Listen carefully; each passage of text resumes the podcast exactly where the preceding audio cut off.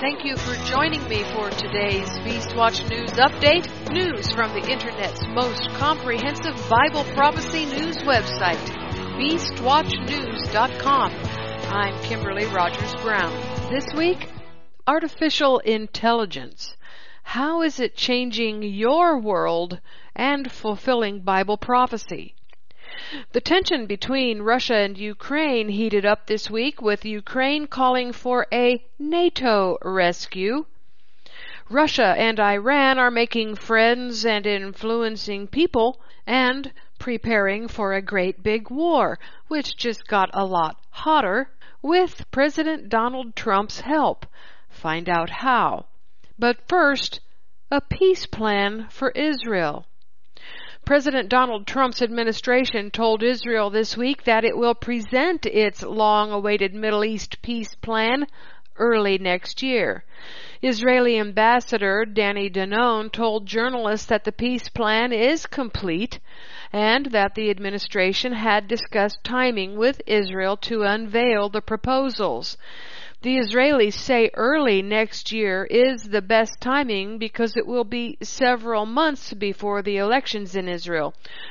Danon called the early 2019 unveiling a window of opportunity, meaning that a later unveiling will interfere with Israel's elections unless they wait until next fall.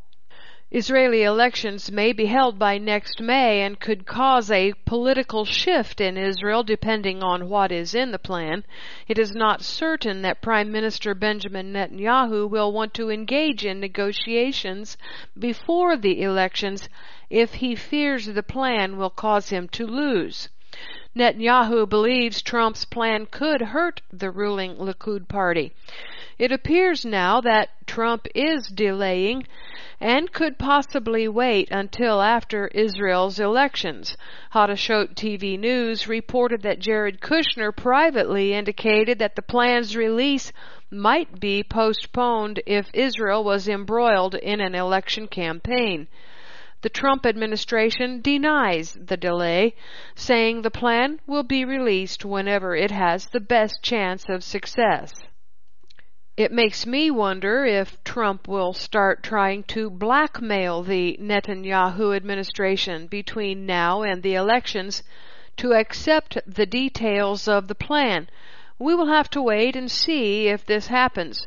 However, Likud's chaos could play into the hands of the underhanded Donald Trump. The Palestinians might also fall prey to Trump's blackmail a fall 2019 release of the plan, which could come many months after the PA has lost aid from the U.S., could put the PA on the ropes economically. And Trump has stated that the Palestinians need to get something. Perhaps that something will be reinstituted economic support in exchange for signing a two state solution.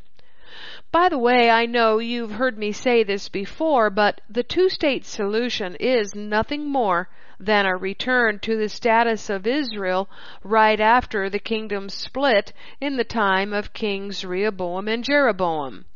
I've said this before and will say again that Leviticus 26 verses 40 to 42 is the model of restoration showing us how Yahweh restores his people in reverse. Let me illustrate what I mean. Leviticus 26:42. Then will I remember my covenant with Jacob and also my covenant with Isaac and also my covenant with Abraham will I remember and I will remember the land. This is the only place in scripture where the patriarchs are listed backward. To see the reversal, let's understand how we got here. First, there was a united kingdom under David. Then the kingdom split into north and south. The Hebrew Israelite people fought with each other constantly. Yahweh scattered his people throughout the earth because of it. At the end of the era, Yahweh has begun bringing his people home, but they are still fighting, i.e., Jews and Palestinians.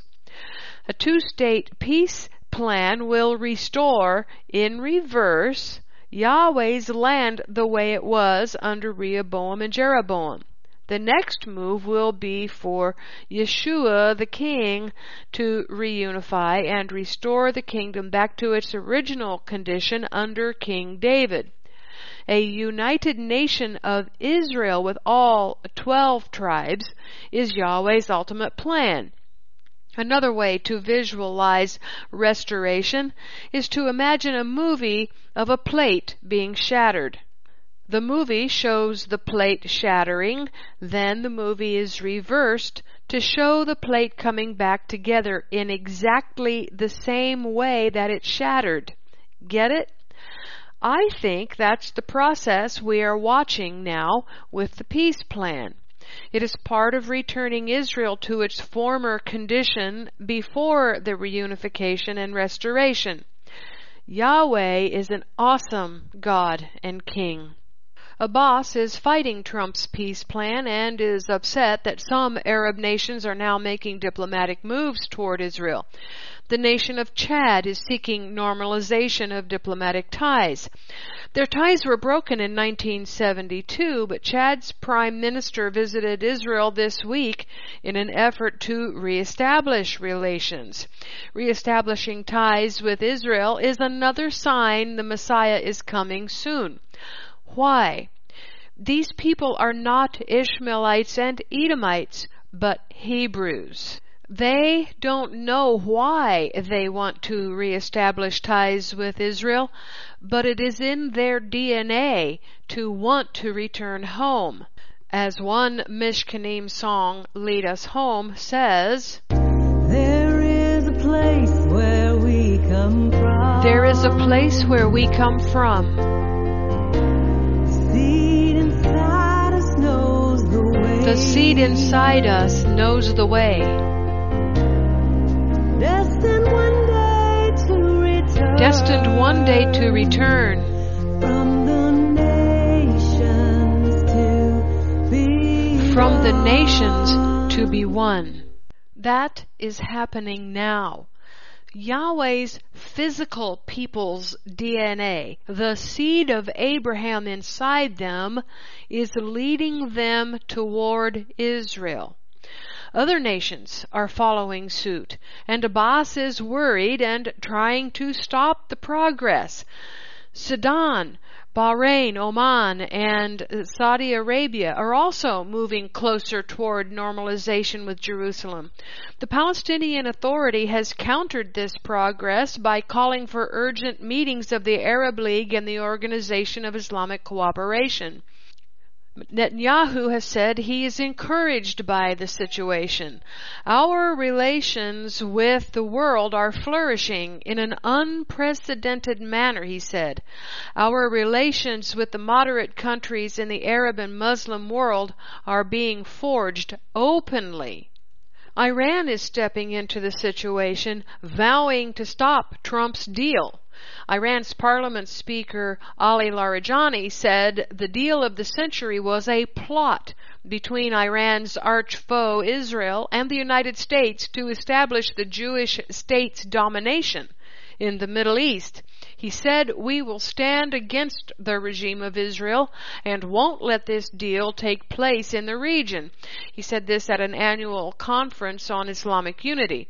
He also said that America is imposing sanctions and pressuring Iran because Iran stands against Israel. Israel National News reports that the Iranians no longer are hiding their plans for destruction of Israel. Iranian President Rouhani called Israel a cancerous tumor once again and claimed that Israel is a fake regime established by Western countries. He called upon the Islamic nations to create a joint force against Israel and the United States in order to win the battle with criminals. President Trump and the European Union slammed Rouhani's remarks. In a rare move, Europe stood with Israel, but still are trying to circumvent Trump's sanctions of Iran. More on that in a minute. Before I get to that, I want to insert a little known fact about Iran's plan. They are preparing to kill two birds with one stone, all Sunnis along with the State of Israel. This is in keeping with the agenda of the King of the North. Listen to this article by Israel National News. The sectarian war between the Shiites and Sunnis is heating up.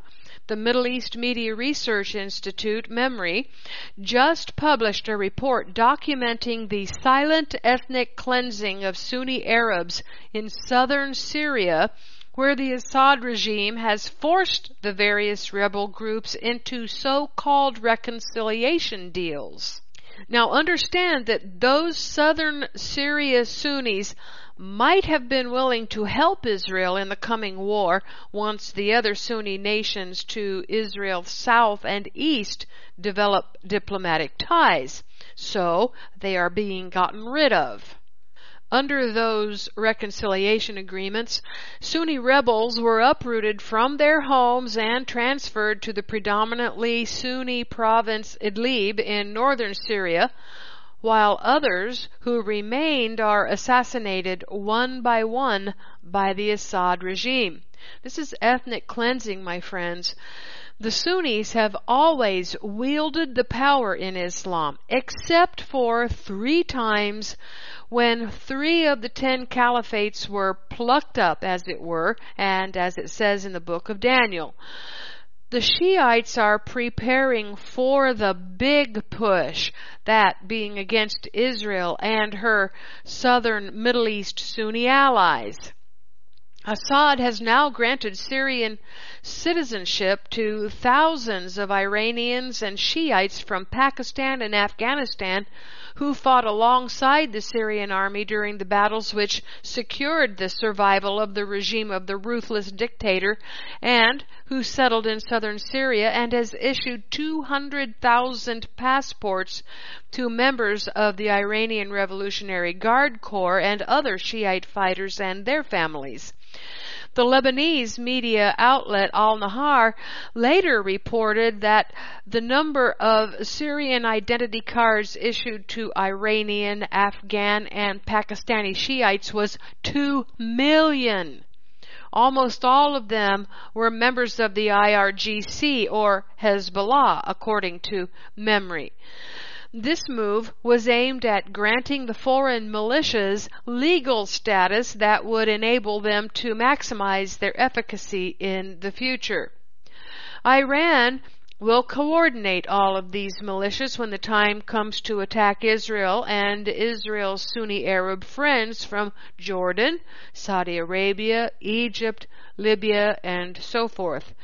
Can you see how this is being set up Iran will go south first to clean out the biggest Sunni threats. But Daniel 11:44 tells us that after they have conquered the south, they will go out all over the earth conquering their other Sunni enemies, Turkey, to the north of the Middle East and the eastward Sunnis who are now reaching out to Israel, Bahrain, Oman, and others.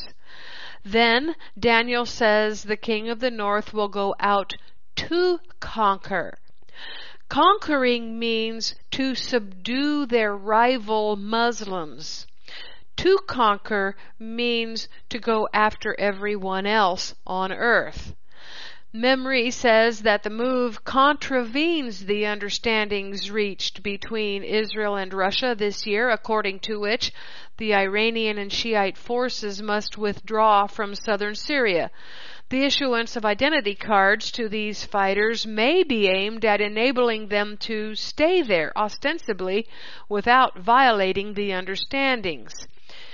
Every time Russia assures Israel's security, they are lying through their teeth. Another MEMRI report documents the continuing buildup of Hezbollah in southwest Syria, where the Iran backed terror organization, which is in the possession of roughly 140,000 missiles, has built scores of bases, training camps, and underground military facilities while it controls the border area between Syria and Lebanon. The Iranians no longer hide What is their plan for the Middle East and Israel in particular? Friends, this is a Shiite takeover. Hussein Salami, the deputy commander of the IRGC, said this weekend that Basij militia of the IRGC are spreading across the region and that Palestinian Arabs as well as Syrians, Iraqis, and Yemenites are using the Basij as a role model in order to enable them to triumph over the Takfiri enemy and foil conspiracies of Israel, the United States, and al Saud. This should send shudders down your spine. When World War III starts, it will be over very quickly. The West's enemies have studied and learned well the requirements for victory. Now back to the article. It says, Today we have become so powerful that we can both defend our country against invasion and chase the enemy if necessary and inflict an unforgettable defeat on it, Salami bragged during the same speech. Isn't it interesting that Salami's words echo exactly how Yahweh describes how wars will go for his people if they disobey him? The IDF, meanwhile, is preparing for a multi-front war now that it has become clear that the international community, with the exception of the U.S., will do nothing to thwart the encroachment of Iranian forces on Israel's borders via Syria. The Commando Brigade of the IDF just launched a large scale 10 day drill to practice battling Hezbollah, Hamas, and others simultaneously. This is exactly what I've been saying would happen. In addition, an Iranian Sunni imam was shot dead in Iran this past week. It was an assassination Another indication that Shiite Iranians do not want Sunni Muslims among them. Iranian authorities linked the murder to personal hostilities and tribal strife. Shias make up around 90% of Iran's population. Trump is issuing Iran oil waivers. France, Germany, Japan, China, and several other U.S. allies were given waivers by the Trump administration so they can continue buying Iranian oil. I'm asking whether Trump is serious about these sanctions. The sanctions are supposed to work against a complex scheme Iran and Russia have used to bolster the Bashar Assad regime and generate funds for Iranian malign activity. So does Trump want his sanctions to work or not? Furthermore, the Trump administration has reportedly told Israel that it will lean on the International Atomic Energy Agency to examine findings Prime Minister Benjamin Netanyahu presented to the world earlier this year that outline Iran's attempts to build a nuclear arsenal. These actions seem more like pokes with a stick than a true beating. Russia is helping Iran circumvent U.S. sanctions through an oil for goods exchange channel between Iran's central bank and a Kremlin controlled Russian pharmaceutical company and bank. This allows Iran Revolutionary Guard to access Russian goods and services and generate revenue to continue funding their war preparation in the Middle East with Hezbollah and Hamas against Israel and the U.S. This is not only a way for Russia and Iran to overcome Trump's sanctions, but it provides funds beyond their wildest dreams for building the world's largest ever war machine. A war machine that will bury the West. The Kremlin openly declared its intention to help Iran counter the U.S. attempt to isolate Tehran economically with the sanctions. Putin's press secretary Dmitry Peskov and Russia's energy minister Alexander Novak admitted to Western publications that Moscow has no intention of ending its oil for goods program with Iran. Peskov went so far as to say in early November, those who designed and implemented those sanctions will understand sooner or later that they will not achieve their goals. Cargo transportation between Russia and Iran is expected to be increased by 30% in 2019 to 21. And it's going to happen because of that intercontinental railroad I reported on last year. Not only are China, Russia, and Iran building a new Silk Road that includes India and Pakistan and even Africa, they are building an international rail, automobile, sea, river, and air transport services to assist in increasing the volume of international transportations that will circumvent the West's imports and exports altogether what Obama thought to do to Russia and Trump thought to do to Iran will come back to the US of A to roost. President Trump's foreign policies, far from being successful, as it seems his economic policy is at home, is causing America's enemies to thrive. Pakistan is moving closer to China, Russia, and Iran. As America cuts aid, Pakistan is finding new strategic sugar daddies whose ambitions are antithetical to U.S. interests in the region. Two of these are Russia and Iran. Trump tweeted this week, we no longer pay Pakistan the billions of dollars because they would take our money and do nothing for us. Bin Laden being a prime example, Afghanistan being another. They were just one of many countries that take from the United States without giving anything in return. That's ending. We're supporting Pakistan. We're giving them $1.3 billion a year, which we don't give them anymore, by the way. I ended it because they don't do anything for us. They don't do a damn thing for us.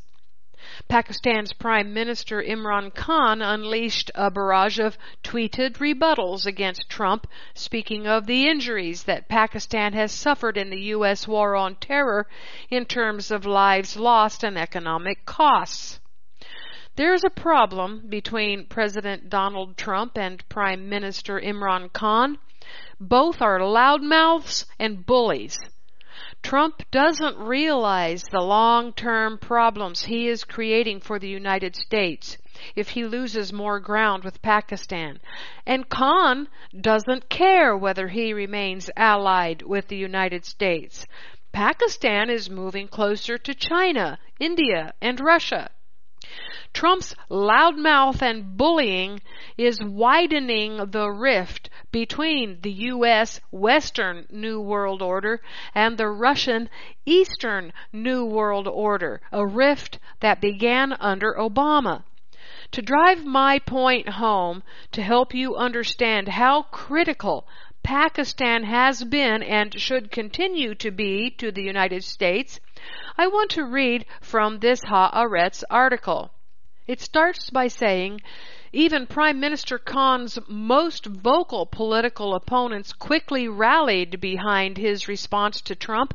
There was righteous indignation because anti-Americanism sells across Pakistan. In the past, the Pakistani leadership has had to balance its explicitly anti-U.S. rhetoric at home with a clear policy of safeguarding shared interests with Washington. But Khan's direct confrontation with Trump on Twitter is a clear departure from that. There are two reasons for this abrupt shift. The first is Khan's own loudmouthed and undiplomatic nature, which has seen him being compared to Trump even before either of them was elected as the state leader. The second is the U.S. decision to cut financial aid to Pakistan, which affects the coffers of both the civil and military leadership. With American aid increasingly shrinking, Pakistan no longer feels obliged to even pretend to toe U.S. policies. Both Trump and Khan put forward their states' positions in the most undiplomatic of manners, and Khan's completely contrasting diplomatic overtures toward other states like Saudi Arabia and China are further evidence that the Pakistani state now believes that its ties with the U.S. are no longer critical. Islamabad also feels that its financial needs would be covered by these two states, with Saudi Arabia recently giving Pakistan a $6 billion bailout package in exchange for diplomatic support amidst the crisis triggered by the killing of journalist Jamal Khashoggi. Stay tuned, I'll be right back after these messages. Thank you for listening to the Jerusalem Report on Beastwatch News. Full news coverage with a Hebraic perspective of the headlines fulfilling Bible prophecy. Remember to financially and prayerfully support Beastwatch News for keeping you up to date. Send your donation to Beastwatch News today. It takes money to operate this ministry, and your help is much appreciated. Similarly, Beijing has made its largest ever foreign investment in the shape of the economic corridor running through Pakistan, which has prompted Islamabad to put all its eggs in the China basket, even if that has meant compromising on state sovereignty. Trump's South Asia policy and singling out of Islamabad as the problem in the region has played its part in bringing the trio of China, Russia, and Pakistan together over a wide array of mutual interests in the region, including Afghanistan. And now, as this trio seeks a formalized role for the Taliban in Afghanistan, it would allow Islamabad to pursue its duplicitous policy of nurturing specific jihadist groups who serve its strategic interests in Afghanistan and India, as long as the state can exercise its control over them to keep them away from Chinese investments. In accordance with this strategy, Pakistan has recently taken UN designated terrorist Hafiz Saeed, a mastermind of the 2611 Mumbai attacks in 2018, off its list of terrorists where he had been placed earlier this year to avoid the country being blacklisted by the terror watchdog Financial Action Task Force. There is another potential upside for Pakistan to distance itself from the U.S.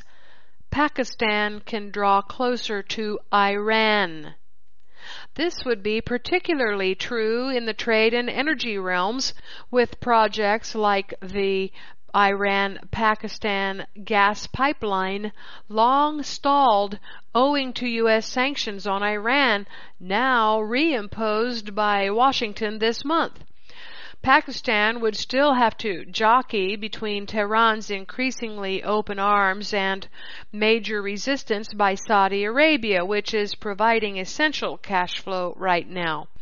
With Russia and China orchestrating the Afghan peace process, jihadist groups continuing to function in the region, and Iran finding economic alternatives to ease the pressure of sanctions, the geopolitical picture in South Asia is diverging starkly from U.S. interests and policy. And while Trump, like Obama, is absolutely right to accuse Pakistan of providing sanctuary to UN designated terrorists, Osama bin Laden, of course, being the most prominent example. The U.S. president's continued stick without nary a carrot in sight might just have pushed Islamabad away for good. Frustrations over that and the backtalk spearheaded by Imran Khan means bubbling tension only needs another trigger, tweeted or not, to plunge U.S. and Pakistan into a full blown crisis. As Trump loses more allies for the United States, he is causing strategic weaknesses for the coming war with Russia and Iran. Donald Trump is doing as much as Obama did to destroy the United States of America, Mystery Babylon. Will her destruction come while he is still president? Or is there another to follow? We shall have to wait and see. Pakistan is not the only front where Russia is pushing America's buttons. This week, Russia seized three Ukrainian warships patrolling the Black Sea after firing on them, captured the ship's sailors, and broadcast their images on TV. Russia claimed two small Ukrainian armored artillery vessels and a tugboat had illegally entered its territorial waters, attempted illegal actions, and ignored warnings to stop while maneuvering dangerously. A dangerous split between the U.S. and Russia started under Obama, who used Ukraine and economic sanctions against Russia in an attempt to control the entire world. Obama has as big an ego as Trump, and Obama risked everything on his maneuver to bring all the nations under U.S. control and to reinstitute imperialism, rule by a single monarch to the earth. Obama didn't realize that Russia was a sleeping giant. He also didn't realize that he would get his wish to have the earth ruled by one king, only that king would not be him. Trump doesn't necessarily want to be the king of the earth, but he does want to repair the breach in the New World Order. Trump is a New World Order shill, a guy who pretends to not be part of it. Obama made this split and Trump is making it worse and losing allies. Meanwhile, Russia is working to take back its territory in Europe, Ukraine. This is just one of many reasons why the West will find itself in direct military conflict with Russia. President Putin now says the Ukraine ships deliberately provoked Russia's response. As a result, Russia has blockaded two Ukraine ports, Berdyansk and Mariupol. 35 vessels have been prevented from carrying out normal operations and only vessels moving toward Russian ports on the Azov Sea are permitted entry. Ukrainian President Petro Poroshenko is now calling for NATO ships to occupy the Azov Sea. Can you see how that might lead to war? Russia annexed Crimea in 2014 to prevent being landlocked when Ukraine became part of the European Union. Obama used the Ukrainian maneuver to attempt cutting off Russia from strategic shipping ports. The Crimea annexation prevented Obama from getting his way and it put Russia in the best possible position to attack Ukraine from two sides while simultaneously attacking Europe from three sides. Crimea in the south, Russia's border with Europe, and the Arctic Circle. Russia might also try attacking Europe from the Atlantic Ocean via nuclear submarine. This is a situation that is not being reported much on any Western mainstream media, which is a shame because this problem could, I repeat, could blow up in everyone's faces on a moment's notice, and what a surprise it would be, too. I don't expect this to come to blows right now. I expect Russia will wait until Iran is fully capable of doing its dirty deed in the South Middle East, but as always, we will have to wait and see. Now, let's turn our attention to artificial intelligence. The Industrial Revolution changed the world in ways that scholars are still trying to understand nearly 200 years later. Then came the Information Age. We lived through that one. We're still living through it. Daniel 12:4 says, "But you, O Daniel, shut up the words and seal the book, even to the time of the end. Many shall run to and fro, and knowledge shall be increased." Yeah, we get that now. But there is another huge change taking place right under our noses, and few see it, know about it, or even care. You should care. It's another end times prophetic situation. I'm talking about artificial intelligence. A friend sent me a jpost.com link artificial intelligence shall come forth from Zion. This link wouldn't load. After much buffering, it finally became an article about AI in the clinical workspace.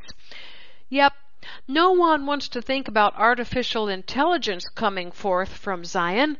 We all know that's Yahweh's word that goes forth from Zion, right? There must have been an uproar or something that prompted JPost to remove that reference about AI going forth from Zion in the title because usually news URLs match the title of the article.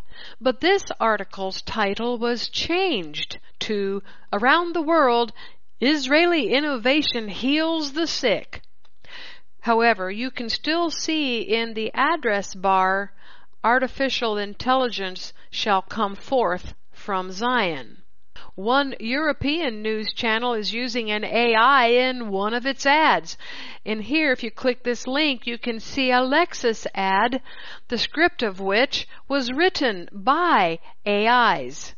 In another JPost article dated August 28, 2018, artificial intelligence or AI is enabling medical technology to advance at an increasingly rapid pace. In Israel, dot, dot, dot, yep, this wonderful new technology is coming straight out of Israel. Israel that rejects Yeshua but embraces robots and wants to send its robot message around the planet in mimicry of Yeshua when he comes to be our Messiah. The article further says in Israel, Tel Aviv Sourasky Medical Center is leading this charge with a new center focused on developing models for leveraging AI, deep learning, machine learning, neural networks, biologically inspired programming paradigm that enables the computer to learn from observational data and natural language processing in the clinical workspace. AI will help radiologists prioritize their scans and allow for more personalized medical treatment and give doctors the ability to look at patients more holistically. It will prevent mistakes that kill, such as drug interactions or even a mistake in dispensing. Yes, my friends, medical with ease, holistic, better, and getting you used to living images, even the living image of the beast. The threat is not to be dismissed as religious nonsense only. Before the world ever gets to the point where an AI or possibly a clone of the Antichrist shows up on Temple Mount, AI will be changing your life. AIs will take your job, according to Newsweek this week. This past week, I saw an ad about AI on a commercial during a football game. AI is a commercial and business reality now, and it is changing everything.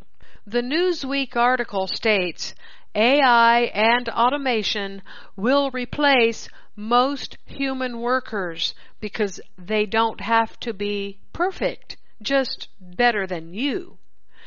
The unemployment numbers won't reflect the reality. Human jobs given to AIs will no longer be viewed as jobs. Why? AIs will be called equipment on the IRS tax forms. Jobs will disappear. More people will be unemployed than ever before. But because jobs will now be listed as equipment and unemployment runs out after two years, the unemployed won't be counted. More than 80% of Americans are not, even at this point, reaping the bounty of their own education and productivity. Unemployment is at a low point, but underemployment is rampant. It will be the underemployment that you won't hear about. Fully 20% of men aged 24 to 55 do not have full-time jobs. And nearly half of all new college graduates are unable to find a job that comports with their education. There can only be so many dog walkers and Uber taxi drivers. These jobs don't pay a living wage anyway. Economies then will look better than they are because economics has always been employment based. Coming soon, economic models will change to hide the fact that AIs are taking your jobs. People will simply say, they're not taking our jobs because they won't know about it by looking at the jobs reports. Robots loom large in discussion of work and its future, a conversation that can get mired in false assumptions. Until recently, many economists were skeptical that automation could permanently displace human workers on a large scale. People have always shifted away from work better done by machines but the economic principle of comparative advantage predicts that humans will maintain an edge in many fields.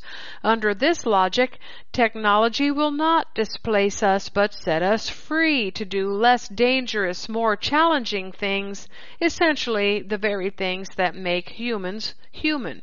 For example, in 2016, the National Highway Traffic Safety Administration officially recognized software as a driver of self-driving cars, thereby putting the nation's 4.1 million paid motor vehicle operators, drivers of taxis, trucks, buses, and Uber on notice. Theoretically, this will free these drivers to fill new roles, such as ones in Amazon warehouses. But these warehouses are also becoming automated, as are any number of other places with jobs once filled by the vast majority of what economists call middle skill workers, the very people who once populated and bolstered the American middle class.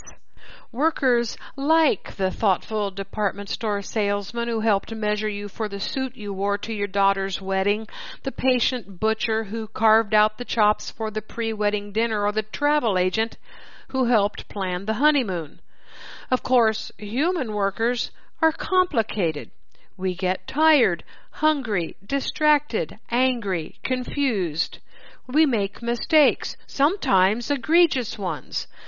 Machines lack our frailties and biases and are better equipped to weigh evidence fairly without prejudice or false assumptions.